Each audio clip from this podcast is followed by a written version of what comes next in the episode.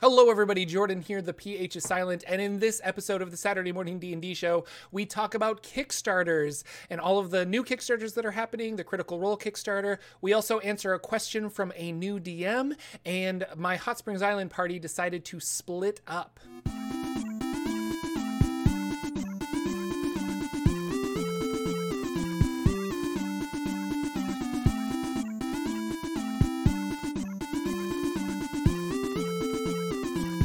Hello, ladies and gentlemen. Welcome to the Saturday Morning D&D show. My name is Jordan with a silent PH in the middle, and I am joined always by my wonderful co-host Sir Lucian over at Sir Lucian Gaming. Say hello, sir.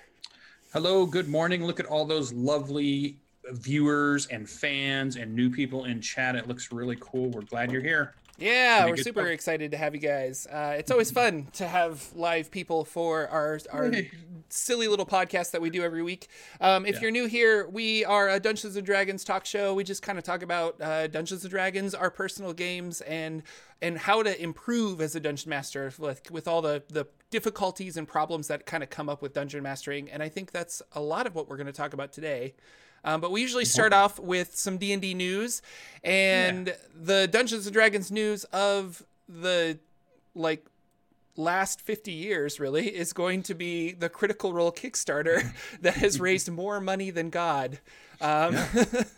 it's kind of crazy um, and it's amazing for our hobby and for uh, just like the d&d community at, at, to, to they they've shattered a bunch of records, I guess. Uh, mm. Not a bunch. They've shattered the record. Uh, the previous record was Mystery Science Theater 3000 raised like five million or something to do their um, mm. their next season, and now this has raised. I I think I checked it yesterday and it was at six something. So it's probably at seven million by today. Who knows?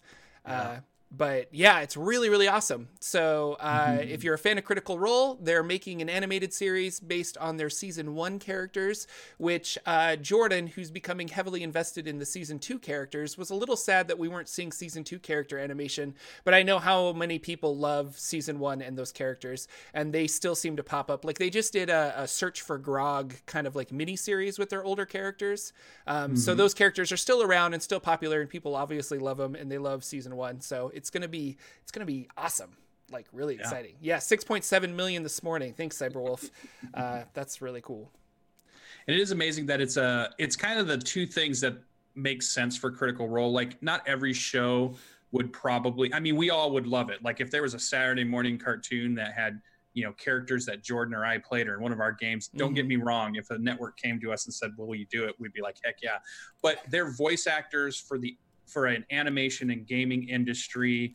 Um, they're playing a live action role playing game that's super popular, and you're going to mesh together both of those into.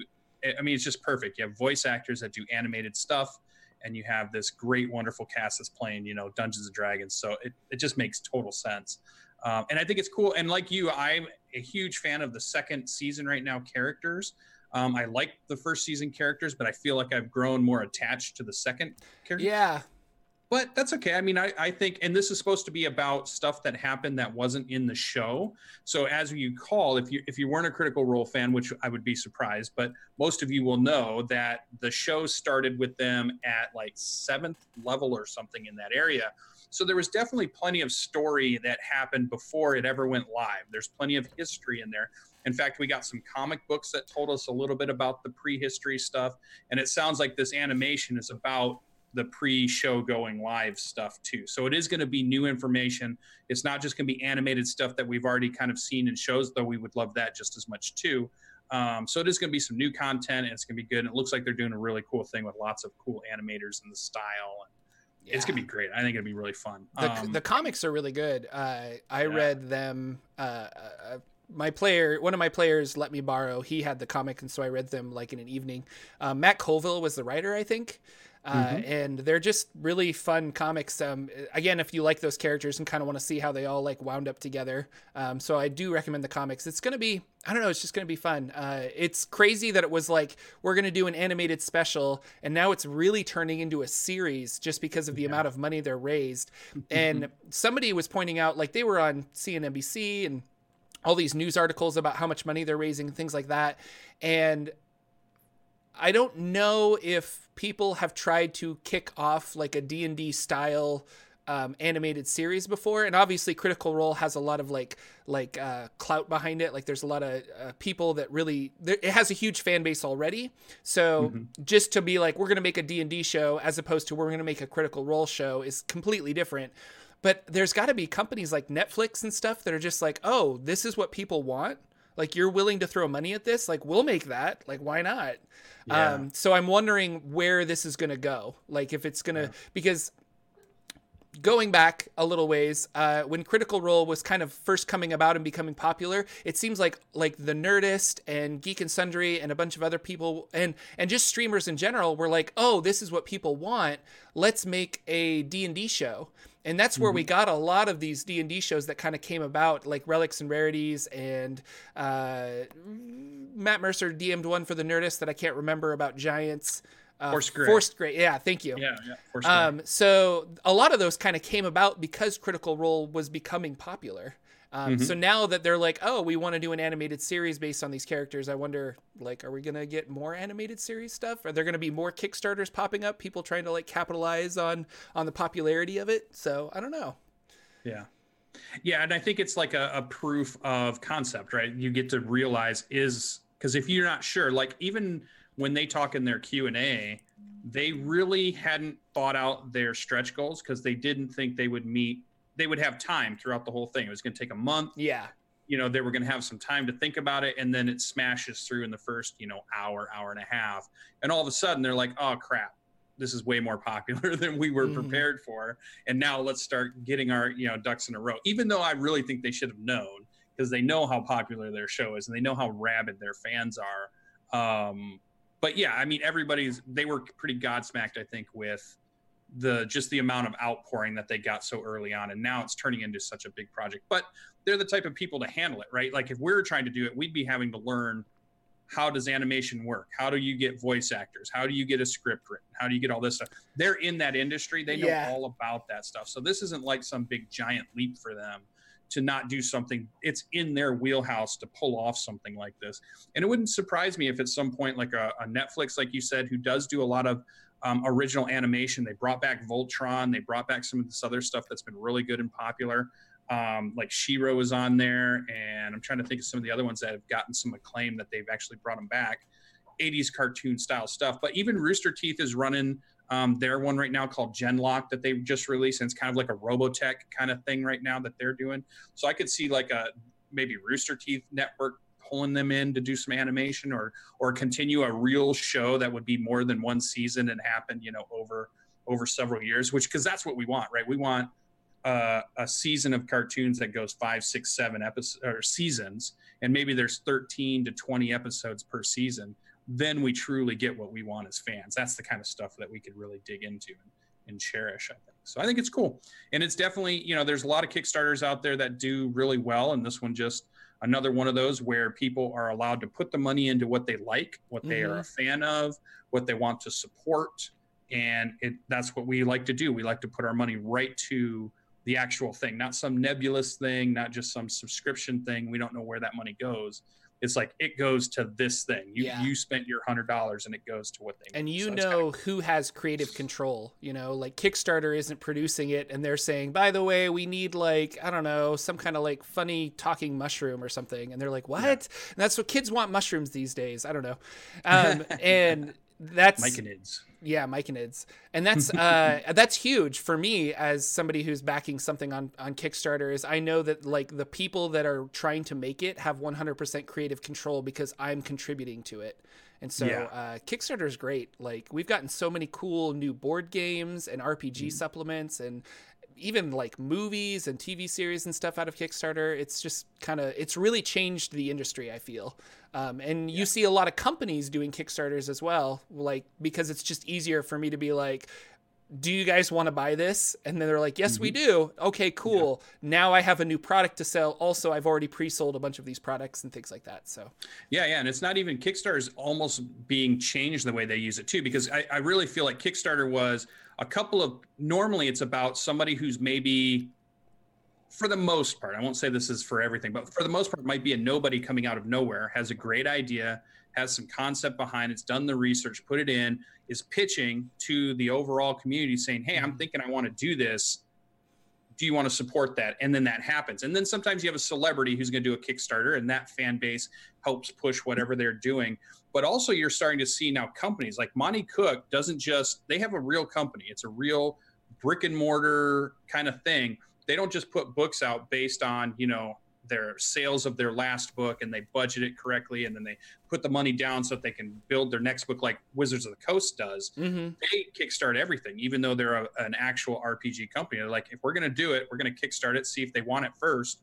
If they do, all right, Invisible Sun, here you go. Yeah. Hey, do you want a new Numenera edition? Here you go. Do you want us to do a D&D 5e supplement? Here you go. you know, it's all going to be kickstarted stuff they've they're, they've kind of embraced that whole model. And I know there's some other ones out there besides Kickstarter, but it really seems like the the tabletop RPG community has latched on to Kickstarter as its means to try to get some of these ideas out there. We were talking about Lasers and Liches is out there right now. We were talking about like I'm doing Carbon 2185 TTRPG. You were doing the Dice um, Dice Dungeons, uh, who was one of my sponsors uh, for my last video. I just actually really liked their Kickstarter, and so I'm like, I'm gonna I'm gonna back this. So I backed them, and then there's a new supplement out called uh, Witchcraft, which is like crafting rules for Dungeons and Dragons 5e that looked really cool. The art looks amazing in it. Um, so I totally backed that as well. And I don't know, I've been backing a lot of stuff lately. And it's another thing that a lot of times you back this stuff on Kickstarter and it's really the only way to get it. Mm-hmm. You know, mm-hmm. it's not like some companies like Monte Cook. Uh, well, actually, Invisible Sun is a great example where they did the Invisible Sun Kickstarter, and they're just like, we're not going to like mass produce this and just have it in our warehouses afterwards. Like when the Kickstarter's done, it's done. But it was so popular that they're now selling the PDFs of it, and I think they're going to do another another Kickstarter run of of Invisible Sun because it was really popular. Yeah, um, and that's a big cube. It's a, a little bit yeah. more expensive style yeah. TTRPG. It's like two hundred fifty dollars, um, I think, but you get everything was, you need to play. Actually, and in the news, it was funny. Just before the Critical Role Kickstarter drop, there was a little hubbub going around in the in the TTRPG community about Monte Cook had just put up their PDFs, and the PDFs were like ninety nine dollars. Mm-hmm. So there mm-hmm. was some there was some pushback about wow, what's going on with these really expensive PDFs? This is ridiculous. PDFs shouldn't be that much. And then there was a big part of the community coming back, creators, a lot of them saying, wait a minute, you know, they put a lot of work into this. This is writers yeah. doing stuff. There's a lot of art in this stuff. If they want to charge a higher price for a high quality product, they can you can vote with your money. You can buy it or not buy it. That's how you decide whether something is going to be good or not. And then they the Kickstarter for uh, Critical Role drops, and then it, like the whole conversation goes quiet because they just start listing off statistics of there's you know twenty thousand people willing to pay a hundred dollars to get this thing going, or you know, so it's like the community itself has money to spend and they're willing to spend it on qual- on things that they think are quality. Mm-hmm. So it's not like, you know, we all want $5 PDFs. You know, I wouldn't mind $5 PDFs, but I'm willing to pay for quality. I'm willing to pay for good art and layout. I'm willing to support those designers so that they not only can do this book that they're building, but it gives them a chance to pay their bills and continue to build more books and do more stuff in the future. Yeah. So I'm like paying almost for their future. I'm helping support them continue to do what they do. So for me, it's not just about I get my product and is it the exact value of the product. It's I'm supporting them to continue on in what they're doing. Yeah. No, and it's a it... little bit selfish because I want to be a designer at some point too. So I'm hoping that goodwill, that good karma of supporting them will come all the way back around when when I finally make that leap and I'm, I'm a designer myself. So yeah, that uh that Invisible Sun, specifically those PDFs, I think you get like 40 or 50 PDFs with that $100 as well. So yeah. a lot of people were just like, you know, it kind of maths out to $3 a PDF. Like you guys are overreacting. Yeah. But uh that was eye-opening for me because I didn't realize how how little money you make when you try to do RPG stuff. Like you just don't make a lot of money, especially when you start charging, you know, four or five dollars for your PDF because it takes you a lot of time. And everyone's like, oh, it's not a physical book, so you shouldn't charge that much. But honestly, like the physical book, like that costs some money to make, but not a ton of money. I mean, like I don't know, like like the PD, you should exactly what you were saying. Like you should you mm-hmm. should charge. Uh, you sh- as a person, I should pay what I feel like the the value of this is worth. And after reading a lot of those comments, I'm now seeing like there's actually a lot of of art and a lot of time and a lot of writing and a lot of creativity that goes into these books. And Jordan is willing to drop, you know, fifteen dollars on a PDF or twenty dollars on a PDF. Um, yeah.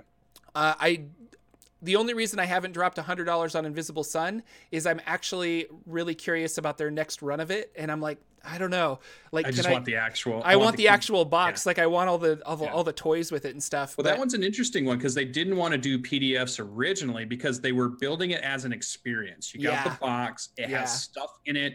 It has certain types of handouts. It has an actual big hand thing that moves around on a board. It's got some card stuff to it. It's got some online stuff to it. It was like they really built this interesting um, whole experience around it, mm-hmm. and they mm-hmm. wanted you to be able to get your black cube, open it up, and really present something like that. And, they, yeah. and I, I, feel like when they probably originally pitched it, they thought, well, you're not going to get that feeling with PDFs, but the popularity of the game, yeah. and it's definitely being com- coming from you know there's a lot of web dms been playing it on their channel um, grant has been dm and some of that mm. stuff there's a lot of good players, a lot of Twitch streamers jumping into this Invisible Sun and really liking the depth and the and the craziness of it and the the all the really cool stuff that they've got going with it. And they've got really good writers on that staff. Monte Cook, Bruce Cordell, you know, Shanna Germain, all them. They're just really good at what they do. Um, and that's you know we're excited about their Kickstarter, which is their D and D 5e or their next book, their the D and D 5e supplement that they're going to do. Um, which is really cool too. So I just think it's, you know, it's been a fun time. Kickstarters are like Christmas to me at this point because I, I back something right now but then it's six months down the road or maybe a year down the road and something just arrives in my mail and I'm like, oh, that's right. I kickstarted this. Mm. Yay. yeah, let's open yeah, the, the worst part is the wait, I feel. Cause like that, that, uh, witchcraft book I just backed, I'm like, I want it now. It looks so yeah. cool, but it's going to be, you know, a couple months or if not, not a couple months, probably more than that before it's, it's ready to come out. But yeah. And we're waiting for Matt Colville's. Awesome. We're both fans of that. Oh yeah. One. We have our PDFs. Yeah. We don't have our physical book yet. We're waiting for it. And I'm definitely a physical book kind of guy. Like I like to sit on my couch with my book and read it. And so, uh, although I've read through that, I want to reread it like thoroughly, you know. Mm-hmm. Um, and that that Numenera 5e book is called Arcana of the Ancients. Um, of the that Ancients. should be kickstarting this month within like maybe a week or a few days. I'm not really sure when it goes up, but uh, that's definitely one to look out for because I think that's going to be a great supplement. Like mm-hmm. uh, Monte Cook has done lots of D&D stuff in the past. He knows the systems, like he will make yeah. a really good supplement. So Yeah, he was I'm excited for that, I guess. Yeah. Of 5e development was there through all of 4e, hands in Planescape and all of these other cool settings. So if you even remotely like those other settings, he wrote for a lot of that. So you're going to like this stuff. Yeah.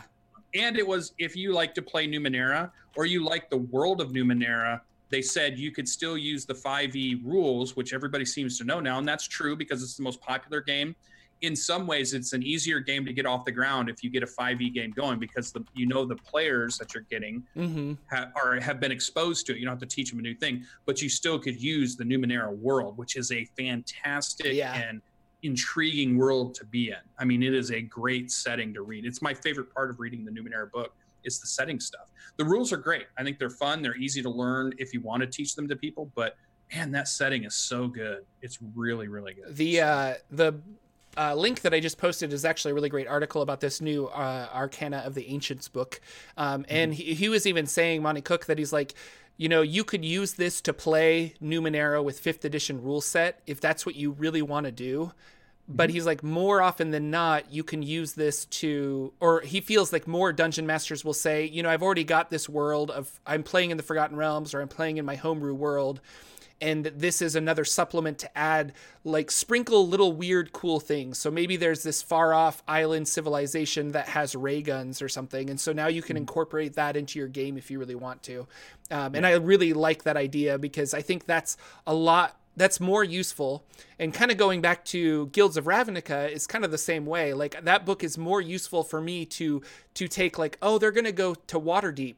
I'm gonna i'm gonna put these different guilds in waterdeep and i'm gonna have them join a guild and i'm gonna have them do stuff like that. And so i can i can kind of just take the mechanics that i really liked from that adventure and incorporate it into the one that i'm currently playing. So yeah Love which it. is what we all do as DMs. yeah, you steal like an artist. So so as far as other what Wizards of the Coast put out this week, um, most of their um, videos and stuff that they did, their live streams were more on um, Saltmarsh, which we know is the next book Mhm. that's coming out. They talked about when the big event's going to be in LA and where it's going to be. It's going to be bigger than last year's um, a Stream of Many Eyes, so it's going to be a much bigger production of that.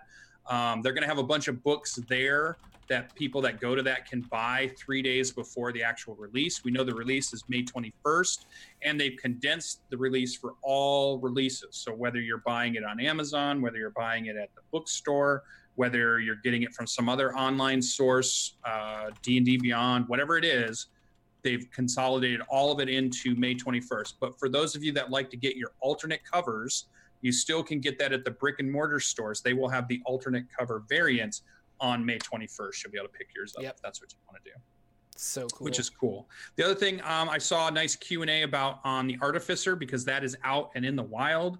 Um, there's lots of talk going on about that right now, and a couple things that I picked up from that that I thought was very interesting was when Jeremy was working on this design, there was a huge amount of back and forth with him and Keith Baker, um, and making sure that the Artificer was grounded deeply into the Eberron world, but then also he wanted to make sure that it fit in the other worlds. But it was like he definitely did a huge emphasis to make sure that it worked and fit in Eberron first, and then it could work in all the other stuff too. So I thought that was very interesting because none of the other classes have been designed that way. So that's Yeah. definitely a first.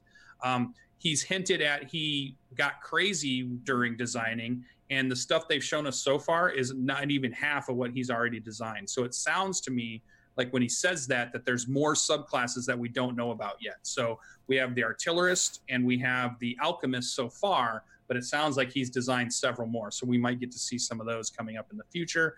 And then the other thing I thought they said there's eventually going to be a pass for this. So it's definitely not coming out in the Saltmarsh book, I don't think, because they're going to do another yeah, uh, UA article pass where they add in the spell list of things from Xanathar's Guide to Everything. Um, they want to use some of those spells and put it into this playtest material also, because they eh, the, the artificer does get a modified spell list that they can use um, for themselves. So it's pretty cool. Do you think that they're was- going to bundle it with the the Eberron PDF? Like they'll just update that PDF with the Hmm. Artificer in it? Like that got me thinking the other day where I'm just like if they're not going to release it in a book and it is so heavily tied to Eberron, are they trying to increase their Eberron PDF sales and say like by the way, now if you buy this and mm-hmm. people who have already bought it get the updated version, but like now if you buy it, $20 PDF, it's got the Artificer in it. Yeah, I haven't even thought about how they're going to deploy it yet. Would it be a GM's Guild thing? Would it be a free on their Yeah. website so everybody can just get it? I doubt it'll Would be it free be a because they put a lot of work into it Yeah, and they want to see some book? return on it. But it made me think of like, is this another another way to to boost sales of that Eberron PDF content? So I don't know. Yeah. A- and it makes sense because it's a big thing. Well, and he did talk about because you've been talking about this. If anybody's been watching our show, that artificers can fit in Forgotten Realms for all of us that use Forgotten Realms quite a Yeah. bit because we have Lantan, and he Yeah. even mentioned that in that video. Like, hey, it's a whole city, it's a whole area, a whole island of you know, or whatever, a whole big area of these artificers right there. So it's perfectly fits within uh, Forgotten Realms as much as it fits in within Eberron or in any other setting that you're using for Mhm. your Dungeons and Dragons. So those are the big things. I think they're just getting ramping up for the Saltmarsh release. They're um, they've talked about um, oh the new starter edition box that is the um, um, Stranger Things starter Mm. edition box is also going to be a release in May, I believe. It's either the very end of April, like the very last week of April, or right near when the book's coming out in May, middle of May is when that comes out. And it has a couple of minis in it. It's got pre-made characters in it. It has the adventure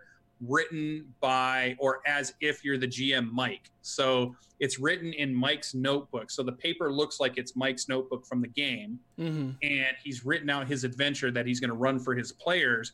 That's what they're presenting to you. That's what they're giving to you to play as this first um, starter box that you can give to anybody who's never played Dungeons and Dragons. It has everything you need in the starter box to play Dungeons and Dragons. Red box art, you know, it has it's it's like the nostalgia of you're a 13 year old kid again and somebody breaks out the red box and says hey have you ever heard of this game called dungeons and dragons? And you're as a kid you're like no i've never heard of it. What is this? And you open the box. And from there you know i think whole... it's got even like notes written by the the characters yeah. in the show and stuff like that on it so. Yeah so it's pretty cool. So that's also coming out. So that's the stuff they've been talking about quite a bit. Um, and it's been i think it's it's really fun to see a lot of the stuff that's coming out uh, we'll see how this adventure comes out. And then i don't know there's going to be more books because they we had like five or six books last year. Can't wait to see how many books we have in 2019 so that could be pretty good. Yeah. So i think that was about the news. Um, other than that it was just you know playing some games this week and uh, doing some dungeons and dragons. What kind of dungeons and dragons did you do this week? Well actually pretty good. Now, one thing I did want to bring up is that on one of my really fun episodes, there's a couple of the players in chat right now who played in this episode. The Crypts of Kelemvor was a Dragon Plus adventure that I saw and I ran for several fans of the show. A couple of them are in, in chat right now. And in that video series, I put it up so you can watch us playing it. Um, I had a really fantastic question from a newer GM. Um, and I thought I would ask the question so that Jordan could also kind of chime in and give some advice here. I wrote in the the YouTube comment area my advice, but for some reason I felt like this would be a good thing to discuss. But let me read it out for you. So this is from Holly Shoots, I think. I'm hoping I'm not butchering your name, Holly. And it says, I'm currently running this module, which is the Crypts of Kelemvor, with a party of three level four characters who have band together as a family of halflings. I already like where this is going already. I'm at a loss as to how to help the players understand that they have a role to play as much as I, the DM, does. We have done several test modules, and it seems to be very stagnant on the creativity of my players. I am somewhat new with only about a year of experience as a player and four or so months as a DM, and I'm wondering what suggestions anyone may have as to how to get the most out of my players. I have thought time and time again that would be refreshing to have a different, more experienced selection of players just to test if the fault lays on my soldiers, which I'm sure it doesn't. Um, as a DM, if my current party lacks any motivation to play creatively, creatively, creatively. creative got it i found they often just stand here's where the actual crux of it is i find they often just stand around in a room waiting for me to shove them in any direction one way or the other so i felt like yeah, I've had that happen. Um, I've seen this in, in a few games I've ran. It, it's not common for a lot of the players I play with at the moment, mm-hmm. but it has happened um, where they just kind of wait for you to lead them without really making some decisions. So the idea is, I thought, so here's the question, Jordan. How do you, if your group is being very passive, if your group is being very like, we're just waiting for you to tell us what to do, how do you help get them to make the decisions? How do you help get them motivated and get their creative coming out, whether they're a shy type of player, they're mm-hmm. new type of players, or whatever it is? What do you do? What, what's your advice here for Holly? Um, God, and it, like saying that. All right, okay. So there are some players that are just going to be passive. Mm-hmm. And I don't know what else to tell you other than they're just going to be passive players. Um, and they probably like the game a lot. They probably have a lot of fun at the table, but they're not the kind of person that like dis like I don't know. I have I have a player at one of my tables who he really likes combat and really likes to hit things, but when it comes to role playing and like looking around for stuff, unless there's a magic item involved, like he doesn't really look around for for various things or, or wants to explore that desk or wants to look for clues or things like that.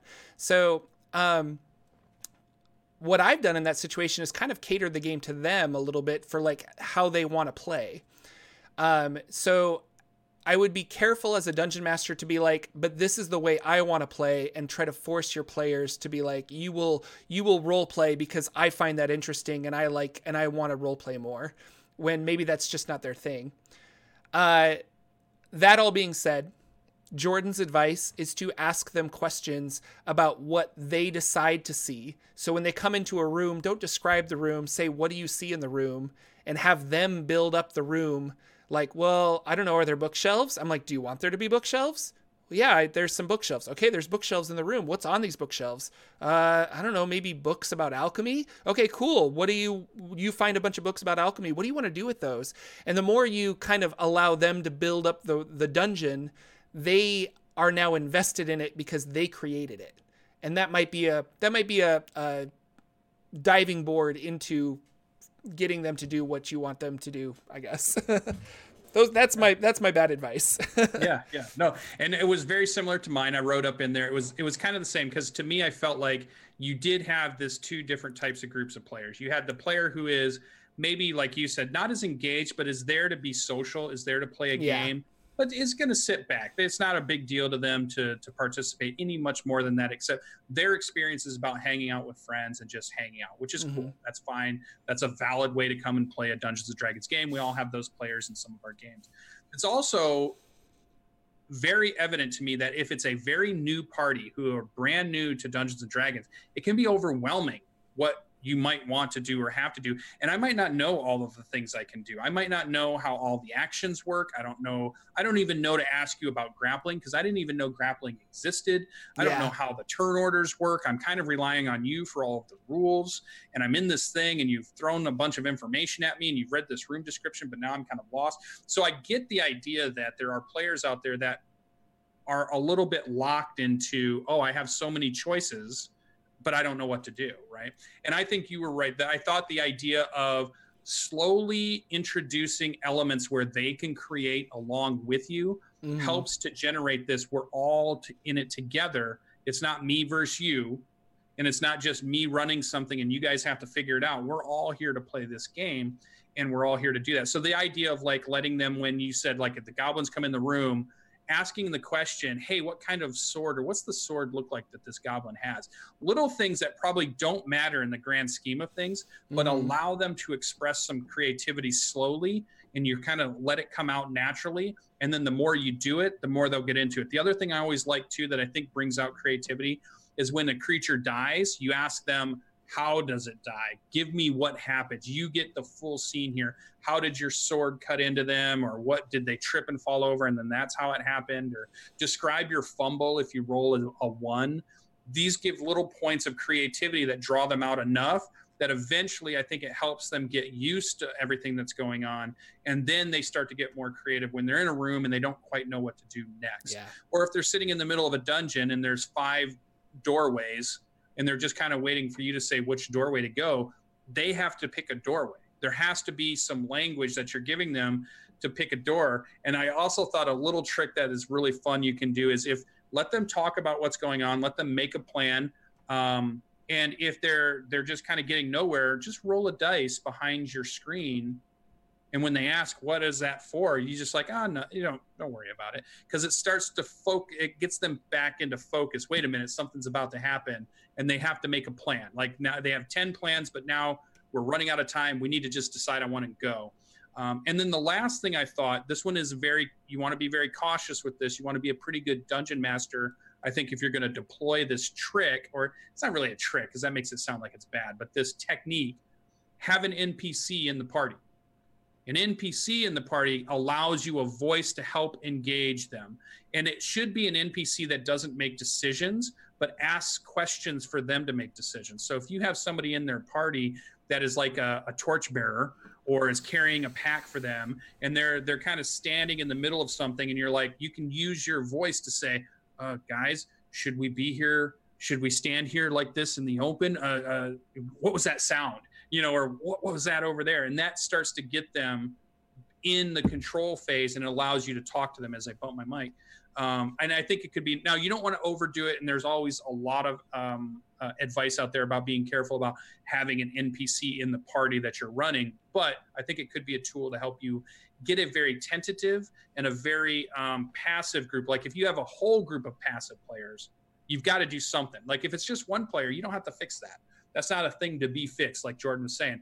But if it, if you have five players at your table and they're all passive, well, something has to happen because this game needs somebody to take the lead and make some decisions and make you know just see where things go, see where the dice get thrown. So that's what I said. She had commented in again after I'd thrown out a comment out there, and she did the perfect thing. That's the perfect um, set of advice, even from her.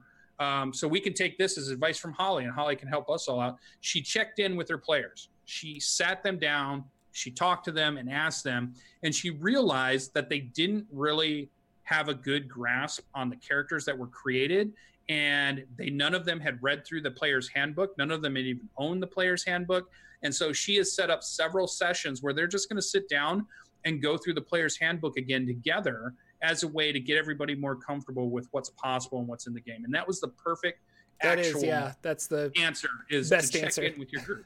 so Holly was able to do it on her own. She didn't need any advice from anybody. She figured it out. So that's really cool. So hopefully her group is on. And I told her I can't wait to hear how the rest of the adventure goes because Crypts of Kelemvor is a really fun adventure that was written on the Dragon Plus uh, magazine. And my crew did a great job. They had a blast playing in that. So they were really fun to to run through that. So I thought that was really cool.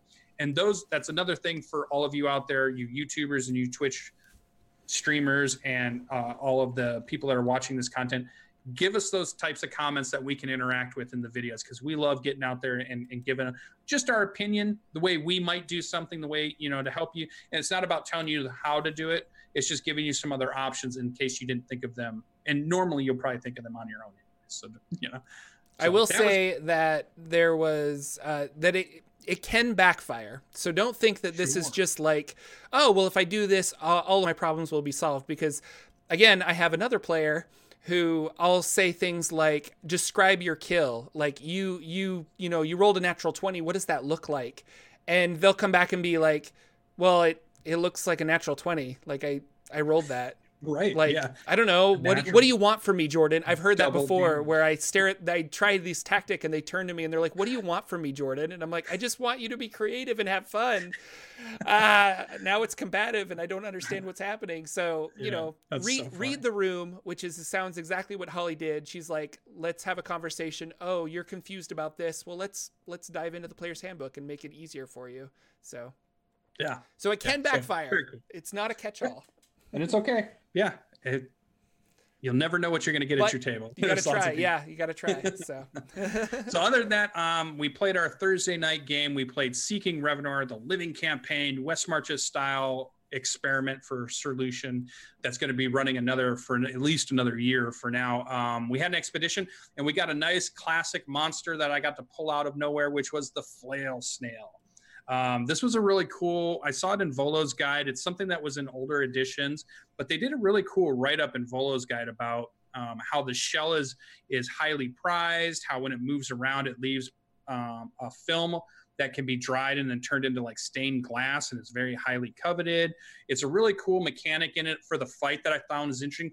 Most creatures, and the reason I wanted to bring it up was when you read a stat block, it just talks about what they can do. So they have an attack or a multi attack or can do these things. In this one, it said something I hadn't seen in another monster stat, which was when it makes its multi attack, it has it starts off with five flailing heads, right? And it says specifically that all five flailing attacks target a single target. So that's a little trick that a lot of us DMs or GMs will use if a fight looks like it's going south for our players and we're like, the dice rolls are bad and it's not going good. But if I maybe say, oh, well, this character just hit really hard, so I'm going to change my attack over here. So I'm no longer just beating down one character from start to finish. And you never want to, you never want your players to feel like you're targeting them specifically, like you're picking on them, right? So if I just ran over to the mage and I just started walloping the mage and I just until he was dead, that person might get the impression that sometimes, oh, he was just after me. Why, why didn't he try to do this? Or why didn't he try to do that? And it's like, he just went after me. But that was the first time I saw in the creature block where it said all five attacks or all of the attacks go to a single target. So I mm. played it like that. I sent all five attacks just like it said to whatever single target it was. And it was very interesting. It wasn't a huge challenge as much as it reads like it's going to be a pretty big challenge um, it really wasn't a, a major CR3 challenge for my group. And we mostly had level threes and twos in the group. Uh, it was four people, and they kind of walked through it with no problem. so, single creatures versus four characters just does not ever seem to work. I'm, I'm getting to the point where if I'm going to send just one creature at a party, I'm going to look at their average level and I'm going to go like CR plus three to that or something because if it's a single character, they can take on a CR four or five and, and not have too much trouble with it. Um, versus using the CR rules in the in the Dungeon Master's Guide or in the Player's Handbook stuff. So it was interesting. Have you ever done a flail snail in any of your uh, campaigns? Have you fought no. one? I've got a paper mini that I printed out of a flail, flail snail to use, but uh, no, I haven't used one in combat yet. But I I know that their shells are like highly magic resistant or something, and mm-hmm. so uh, I always wanted to be like go on a flail snail hunt to make a shield that gives you like resistance to magic spells or something like that. Yeah, yeah. it cool. talks about it in the stat block that they can make up to three shields out of the shell. Yeah. Um, that it's like five thousand gold pieces if you want to sell it. Um, it can be used as the material component to the robe of scintillating colors or something like that, mm-hmm. which is another interesting magic item. Um, and yeah, it did have a cool mechanic where if they shot a spell at it um, and it made its roll, but it has another chart that you can roll on to say, does it absorb that magic and shoot it back? Does it do something else? Does it do a big thing?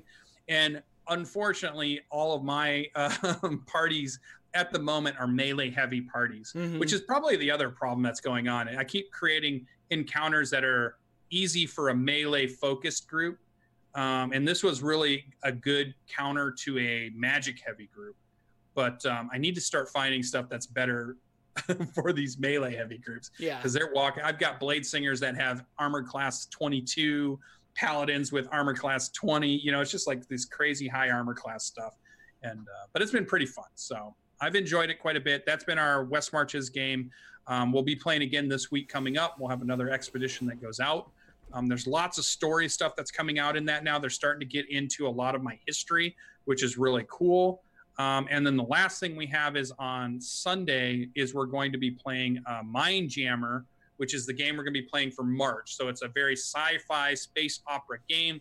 Think Battlestar Galactica, think Star Trek, think uh, Star Wars, I guess in some ways but it's really more about high technology mm. uh, sci-fi stuff. So we're going to dive into that. Last week Sunday we got together and I let the players choose the March game. I've chosen the January and February game. I let them choose the March game, and then I'll be choosing another couple because uh, my goal is to play 12 new RPGs that I've never played or ran as a DM in 2019. So mm-hmm. we're we're at three so far, which is good.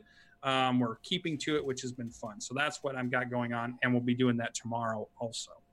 But that was my time in Dungeons and Dragons. How about Jordan's? Because we know there's a lot going on in Hot Springs Island.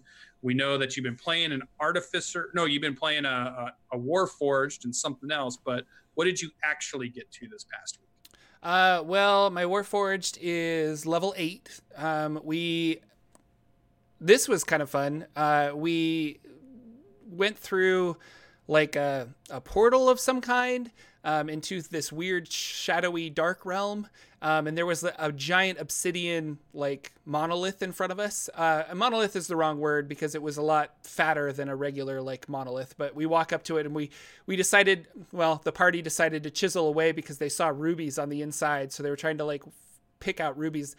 Um, an obsidian dragon came bursting out of this obsidian, and the rubies that we saw were actually his uh, claws. Uh, and so he attacked us, and that was one of the. There's been a few times in this game that I am. Um, I was on the fence whether we were going to live or die. And according to the dungeon master, he was like, No, I didn't really know if you guys would live or die either because we rolled really bad. And we were all gr- grouped up right in front of it as it like spit molten lava at us. Um, and you not only take damage from the lava, but we take damage from the uh, starting our turn in the lava. So there was a lot of like immediately all of the players went down, and Jordan was like pulling bodies out of the lava so that they don't get like death saving throws just by standing in the lava. So that was really fun. Um, I think I did a, a couple of like swipes of damage on it, and realized that I needed to do support more than I needed to do like melee tanking, which is kind of what my character does. Um, so I ended up pulling the druid out and force feeding her a potion of healing, um, which was the smart thing to do because she was able to do up and uh, get up and cast uh, blight, I think, which did like 8d8 damage against this puppy, um, which was really exciting. And then I do you ever this happens to me a lot as a player and it, it, happens to me as a dungeon master but i kind of wave it off as just like well the monsters are complicated and they change with every fight. Where you just forget you have abilities. Like does that happen to you as a player? Yeah. Like yeah. I and so i have this staff uh this scepter of snow or this scepter of ice and we're just like well and then finally one of my one of my uh, party members was like well jordan you have that scepter. He's been doing nothing but fire damage. Maybe you like huck a snowball at him and see if it does extra damage. And i'm like oh yeah. And he's like flying around. And so i can totally like hit him with my ranged like ice scepter attack. Why am i not using that? So i ended up firing off a, a like snowball swarm at him and it did uh, double damage because he's weak to ice. And that's kind of how we figured out his weakness and then we were able to to go from there to kind of win the battle. But yeah. like we were hurt real bad. Like it was it was not fun. But now i'm level 8 and um i've been i'm an eldritch knight so i take a lot of like uh, abjuration and evocation spells because that's what the eldritch knight can take. Uh but at certain levels and level 8 is one of them you get a spell from any of the wizard's spell list and so I took enlarge reduce. And I'm oh, really excited. Yeah, and it's funny cuz you read that spell online and people are like it's not good. It's completely useless. It only adds a d4 of damage when you get enlarged, so it's not worth it. But you what I'm looking at is that you get advantage on strength checks and strength saving throws. So my Warforged will enlarge himself, get really big. I'll be able to grapple or push somebody down to the ground with advantage now because I'm so huge. And this would have been really handy in the fight against the uh, the dragon that we were fighting. Is I can only shove creatures that are one size larger than me. So that dragon was huge. But if I can cast enlarge on myself, I can go from medium to large, and then I could have like grappled him and shoved him to the ground and things like that. So I don't know. I'm really I'm really excited to play around with my new spell, and level eight is going to be a lot of fun. So yeah, yeah. And that game I played on Encounter Roleplay, I was playing um, a wizard that had the I had two slots, so I had two spell slots, and mm. I used enlarge twice. I used it once to make our tank much bigger to fight the big thing we were fighting, and then when it kind of went around, I switched it. I lost concentration but then I had one more slot. So then I did the reduce part of it, and I did that on the creature we were fighting to make it much smaller, so that he had a much better chance of grappling it and moving it and yeah. trying to shove it around. So it was really cool to see like the two interactions of that spell, and I love a spell that has two choices to it. So it really gives you a lot of a lot of room and flexibility to use it.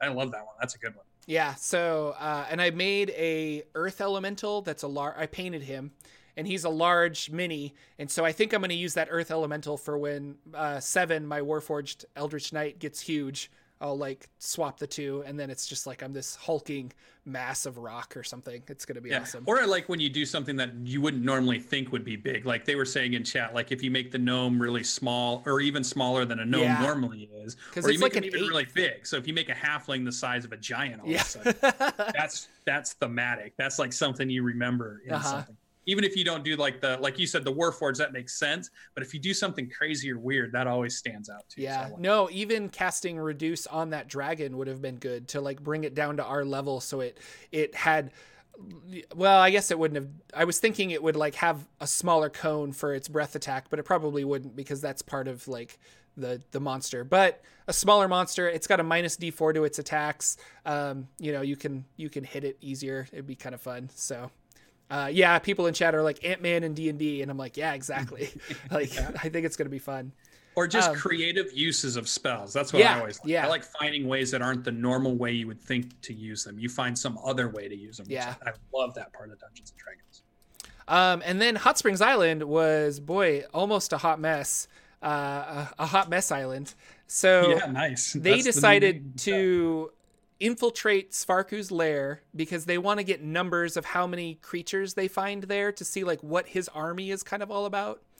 They arrived on a very special night and it was the they were gathering for a party um, the new moon party. So every time during the new moon, once a month, Svarku throws a party at his lair. So there was a bunch of like caterers, salamanders that were getting food ready and things like that. And so they kind of walk in and they're just like, what's happening? They bribe a, a, a security guard basically to get on the list, so to speak, um, so that they can like kind of walk around the party. Uh, one of them is a Duergar dwarf, and so he used his innate ability to turn invisible. And the other one has disguise self and turned uh, herself into a salamander.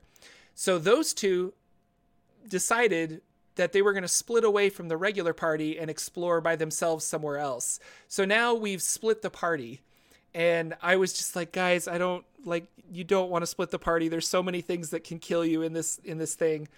Um, they got into oh go ahead now it makes sense in chat why I see the term split the party, split the party. Obviously, one of your one of your players has been waiting for this part of the story. So yes, oh definitely gosh. continue. So they yeah, so they decided to split the party. Uh, one of them got in a fight with some uh, fire imps, and these are like stronger fire imps than the ones in the DM or in the monster manual, and so they have like 80 hit points and a really low AC, but they've got 80 hit points, and every time you attack them, they do fire damage back to you. Um, so they're they're kind of a fun monster. Uh, how everything kind of worked out is they started fighting these fire imps. Um, the salamanders were the fire imps kind of fight amongst themselves a lot. So a lot of the the nearby salamanders were just kind of like, oh, they're just fighting again. I'll like I don't want to bother them. Um, so that's that was my excuse to not have d- like reinforcement upon reinforcement show up uh, because I'm like you will die like it'll just be bad. Uh, meanwhile, the salamander, the disguised self salamander chick, she's kind of walking around getting the lay of the land. The invisible guy decides to bypass everything and run all the way up to the top of the tower uh, because he wants to get like, okay, what do I see on this level? Run up the stairs. What do I see on this level? Run up the stairs. What do I see on this level? And that was their plan is to gather as much information as they can. Unfortunately, there are, obsidian tremor sensing golems in the stairs. So as he's running up the stairs, these arms are coming out of the floor and trying to like grapple him and like grab him and do the, these attacks. And he's just like, as he's running up. He got to the very top, saw Svarku, and then ran as fast as he can back down to like help his friends. Uh, they were very lucky because I kept doing these swipe attacks from the golems, uh, from the obsidian golems that are in the stairs, and he he did it didn't hit him. Like he got away from it, and he didn't lose concentration on his invisibility because he never got hit. So he was able to like run back down. They defeated the fire imps. They left they decided to just leave as fast as they can. And then as they were leaving, they overheard uh, Svarku doing a speech. Um, and but because they were so far away, they didn't get the full speech. But basically, he's energizing all of these salamanders. They creeped around to get a better look, and they discovered that there's probably hundreds, if not 200, like at least 100, if not 150, maybe 200 salamanders that they overheard slash saw listening to Svarku's speech. So now they know that there's roughly 100, 150 salamanders. How do we garner enough of the Night Axe forces to go against that? And do the Night Axe have enough forces to go against that? So hmm, that's hmm, their hmm. next step. And I'm really curious whether they're going to say, we want to have an all out war against Svarku, or if they want to try and sneak in again and maybe like cut the head off the snake, so to speak. Like if we take out Svarku, will the salamanders like leave the island? Like what's going on? So it's I don't know. There's there's multiple paths that they can take, and we're gonna decide. They're gonna decide what path they want to take. but I need to brush up on my my mass combat warfare, which is something I'm going to do today, because uh, yeah, I need to. I need to know like if they do get you know a hundred Night Axe ogres versus 150 salamanders. How do I actually implement that kind of a fight? But oh, but that sounds so fun. It does, and I'm really I I we were we were on the edge of our seat because even Jordan, like even myself, I'm like I don't know what's gonna happen, but. I feel like I have to play this out. I can't be nice. And so I really wasn't. I was just like, well, you decide to walk up the stairs. Unfortunately, he's got you know these golems that live in the stairs that are coming out after you. And you could just tell everyone like like uh, our our sorceress was just like this is not a good idea guys. Like what yeah. did we do? What did we do? The uh, dice saved them because the plan didn't but yeah. the dice saved them they're level seven. I think one of them might be level eight. No i think they're all level seven at the moment. Um, and they that's another thing is i'm using experience points based on enemies they kill so mm-hmm. even though they did a lot that that game and they did a lot of reconnaissance and they got a lot of information, they did a lot of role play. At the end of the day, they only got like a thousand experience each because they only had that one fight. And I was like, yeah. I feel really bad about this, guys, but like this is kind of the way we decided to do experience points. Mm-hmm. So, yeah. But lots Sounds of fun. I love Hot Springs Island. Um, we're already kind of like I think they're like we're we're about to wrap it up um, so to speak. Like we're not we're not at the end yet, but everyone's talking about like, well, what is our next game going to be? And they're thinking of characters for their next game because everyone's just excited to make characters. So uh, I, I'm excited. I like that I have these really excitable players because yeah. uh, although my other group really likes D&D, um, it's not a priority as it is for me. Mm-hmm. Like I kind of make D&D a priority because I love it so much and I really love these players because they also make D&D a priority. Yeah. Um, where my other group is kind of like, uh, yeah, I think we can meet, and then they have fun when they play. But I'm just like, guys, D and D is life. You don't understand. yeah. And it's that good story of these were players you met at a, an adventure league. Yeah yeah. at some point. So you went to Adventure League, you were hanging out at the game store doing some cool stuff, met some other players that were super interested. Then all of a sudden you've got a really good campaign and good table. That's what's cool about it. You know, going out and expanding your list a little bit, you know, going out and finding like convention games, mm-hmm. or if you go to your game store and do some games, even if you're going, don't I, I, always think of it exactly the way you were thinking of it, is networking with other yeah. just fans hobby. And that way you can really find some other players that are as into it as you are and that can play as much as you want. Yeah. And so people in chat were saying, you know, hand out experience points for role play and strategy too. Um, and I do, but I wanted with this game specifically, I really wanted to try it traditionally, like mm-hmm. like how you get experience by killing monsters. So their ideas or or bypassing monsters. If they talk their way out of a salamander fight, I will give them experience for that salamander fight. Um, and so they did get some role play experience here, but it it was just kind of like a like I felt like I had let my party down almost where I'm like mm-hmm. you guys are used to getting like 3 or 4k a night and you got 1k like yeah yeah. Well because it, it, would be like if you had a shop something that happened was a shopping episode that happened for half of it and then you did some information gathering but you haven't actually acted on the information yet there's not a lot of good spots there. I mean, you can just arbitrarily award mm. um, XP, but like you said, like I'm doing it in West in my West Marches game when I created the campaign, it specifically says in the handout XP is doled out by creature XP, the same yeah. way that it's in the book. And at some point, I want to do a campaign where it's doled out by how much gold you gather. Yeah. Which was the old style of doing, you know, Dungeons and Dragons. So if you wanna you wanna get to your next level, you better go find some gold somewhere. gold as XP is a really yeah. interesting mechanic that I think more games should utilize because yeah. uh, it really it really puts it down to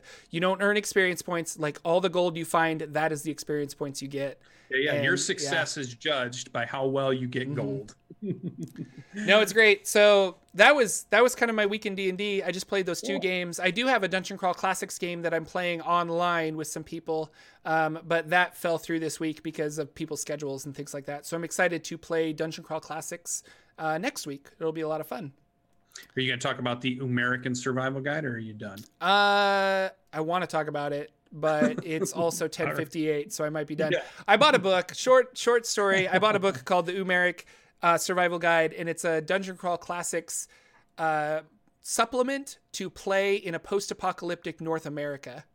Um, and it's been a lot of fun. And I am going to hopefully use some of the car rules to create a Mutant Crawl Classics Mad Max car race zero level funnel.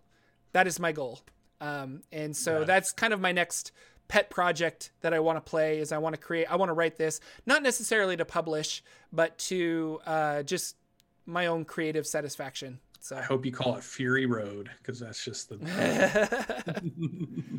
it's funny because when we were talking about the Mindjammer game that we're going to play, the other game that almost got chosen for the month of March was MCC. We almost nice. chose Mutant Crawl Classics because you will at some really, point, I'm sure. But I think it's going to be on the show at some point. Yeah.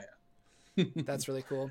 Well, that's our show, ladies and gentlemen. Uh, I want to say thank you to everybody in chat that came out to talk with us. Um, always wonderful to see you guys, and thanks for interacting not only with us but with other people in the chat, like and keeping chat just nice. Like we don't yeah, have moderators, and you guys are just really good at being uh, good people. So thank you for being an awesome person. Thank you.